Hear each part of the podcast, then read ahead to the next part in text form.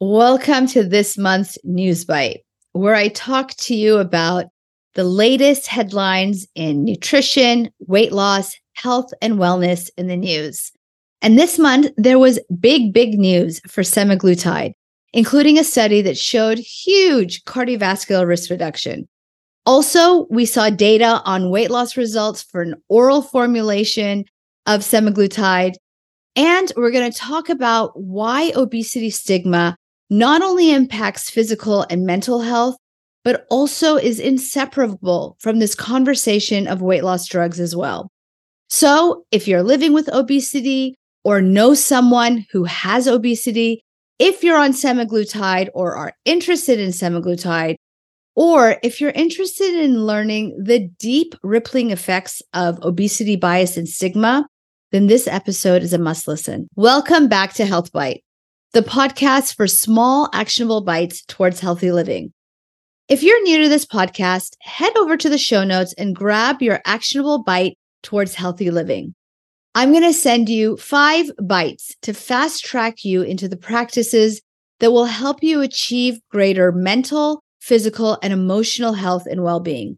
The ones that I often discuss with you on this podcast and with my patients in my medical practice every day. I'm your host, Dr. Adrienne Youdim, and I'm excited to share with you this week's bite. So, first up, big, big, big news about semaglutide, the drug known as Ozempic and Wegovy and the heart. As you've heard me say many times before, obesity is not a cosmetic issue. Unfortunately, we continue to view it this way in our culture, which impacts our perceptions about medications, who and why we should prescribe, and which is why this study is so very important. But first, as a backdrop, I want you to consider this.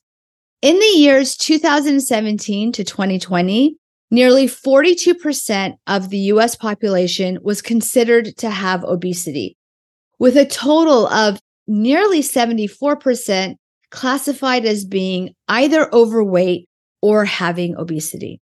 Now, if you're curious about your BMI, you can Google BMI calculator, plug in your weight and height, and figure it out for yourself. But I want you to keep this in mind. There are limitations. For example, BMI does not adjust for age, race, ethnicity, body composition. And so there are a lot of critics of this way of determining excess weight. That being said, it is a measure and the number gives us a sense for a person's degree of excess weight. A BMI of 25 to 29.9 is considered diagnostic of overweight, and a BMI of 30 or greater is diagnostic for obesity. And it's projected that by the year 2030, every one in two US adults is expected to have obesity. And this is important because it isn't cosmetic, because we know that the likelihood for certain diseases, including cardiovascular disease, in particular cardiovascular disease, rises as individuals have obesity. The corollary to that is that with effective weight loss interventions, we can reduce the risk. And that is why it is so important to have this conversation. It is so that we can acknowledge where we can limit our risk of having diseases so that we can live full, vibrant, and healthy lives. To date, no medical intervention has shown a reduction in cardiovascular events, in large part because non surgical weight loss interventions like diet and exercise and the medications that we've had so far have been unable to provide true durable weight loss. That is until now. And the weight loss that is seen with semaglutide is really unprecedented. Studies show that an average weight loss of 15% can be achieved.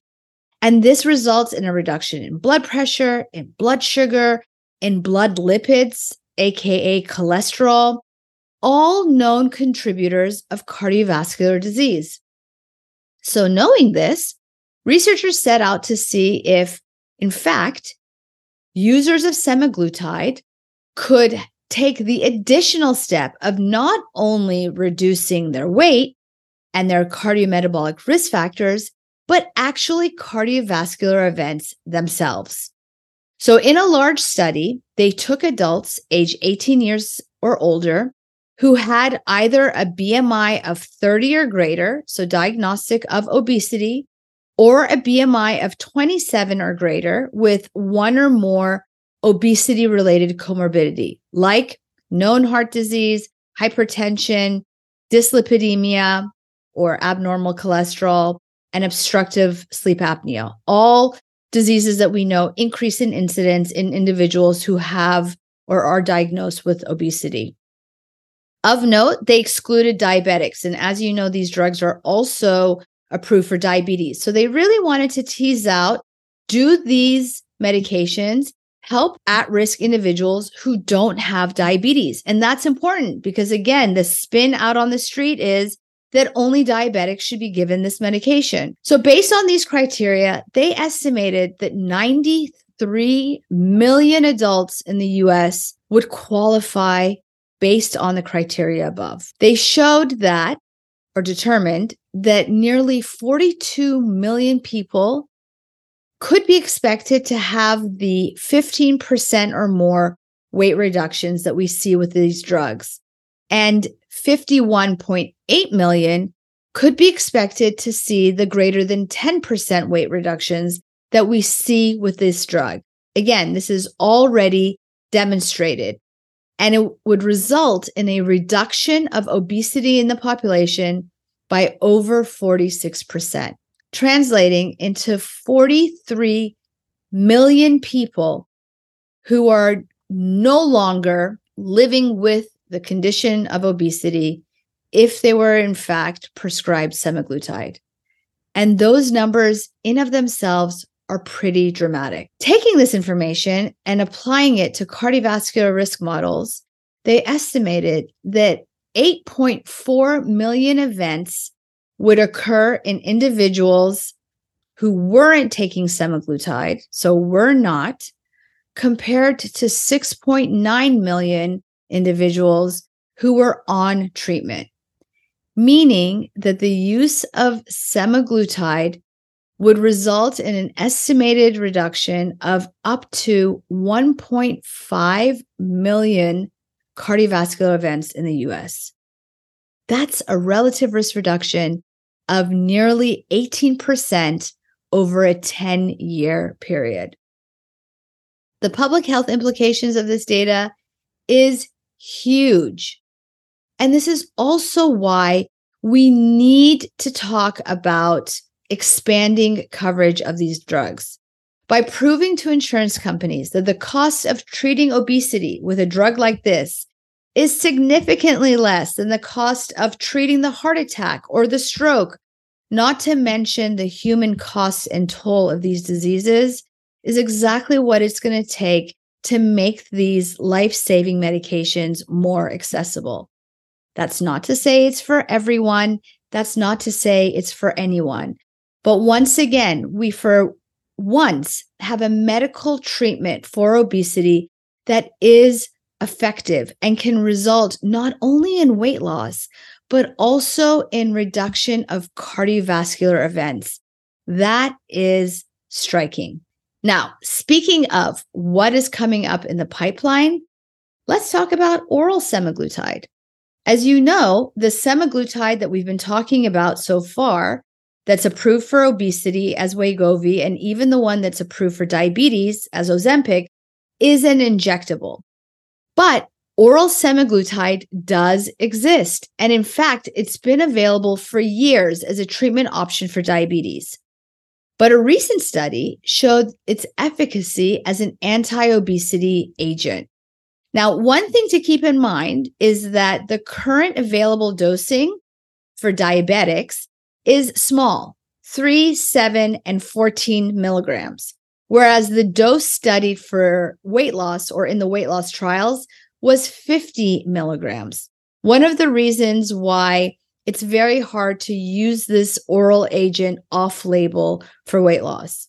However, Those who took oral semaglutide for over a year had a 17.4% weight reduction. That's an average of approximately 40 pounds in 16 months. Wowzers. Again, these numbers for weight loss medication is quite stri- striking. This medication is yet to be approved for obesity, but again, something to watch for. And I think that right now, the landscape of anti obesity medications is so bright and there's so much to be hopeful for in terms of agents that are safe and effective to treat obesity. So, with all this talk about drugs, it's hard to ignore the elephant in the room, which is access. And as I already alluded in this podcast and in prior podcasts, insurance coverage of these medications is limited. And it has been even more so in the past few months. In the past month, even as a provider myself, I have noticed so much pushback in terms of insurance companies paying for these medications in patients in mind who are justified to use these drugs on label. So, all kosher prescribing practices, inappropriate candidates who were doing well and are now seeing the medication yanked out of their hands. And in fact, insurance companies have tightened their grip across the board. In fact, an article came out in Healthline earlier this month that shared that Ascension, one of the largest healthcare systems in the US, has stopped coverage on all anti obesity drugs as of July 2023, as did University of Texas Healthcare System.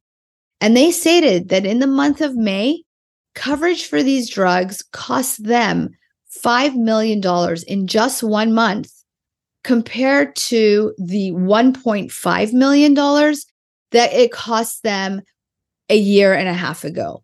So, cost is definitely an issue here. But you know what? So is stigma. So is weight bias and weight stigma. Imagine if payers all of a sudden decided to stop paying for all drugs treating hypertension. Or if a payer decided to suddenly stop paying for all drugs treating cancer.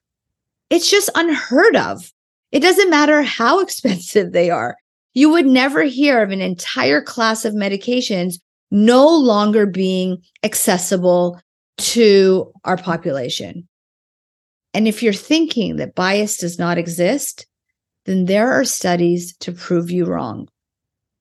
Weight stigma and weight bias is prevalent in all spaces of our society, including education, employment, and also, sadly, in healthcare. In this area, stigma results not only in poor psychological outcomes, such as depression, anxiety, even suicidality, but also results in ab, uh, not abnormal, but in negative physical health outcomes.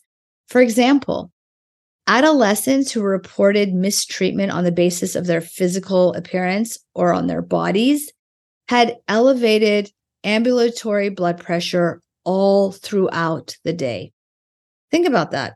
A child or an adolescent exposed to bias or mistreatment on the basis of their body had high blood pressure all day long. And as we've discussed, hypertension is a known risk factor for heart disease. And finally, obesity bias contributes to the prescribing of weight loss medications and to the receptibility of the patients themselves. So doctors are not prescribing and patients are not receptive.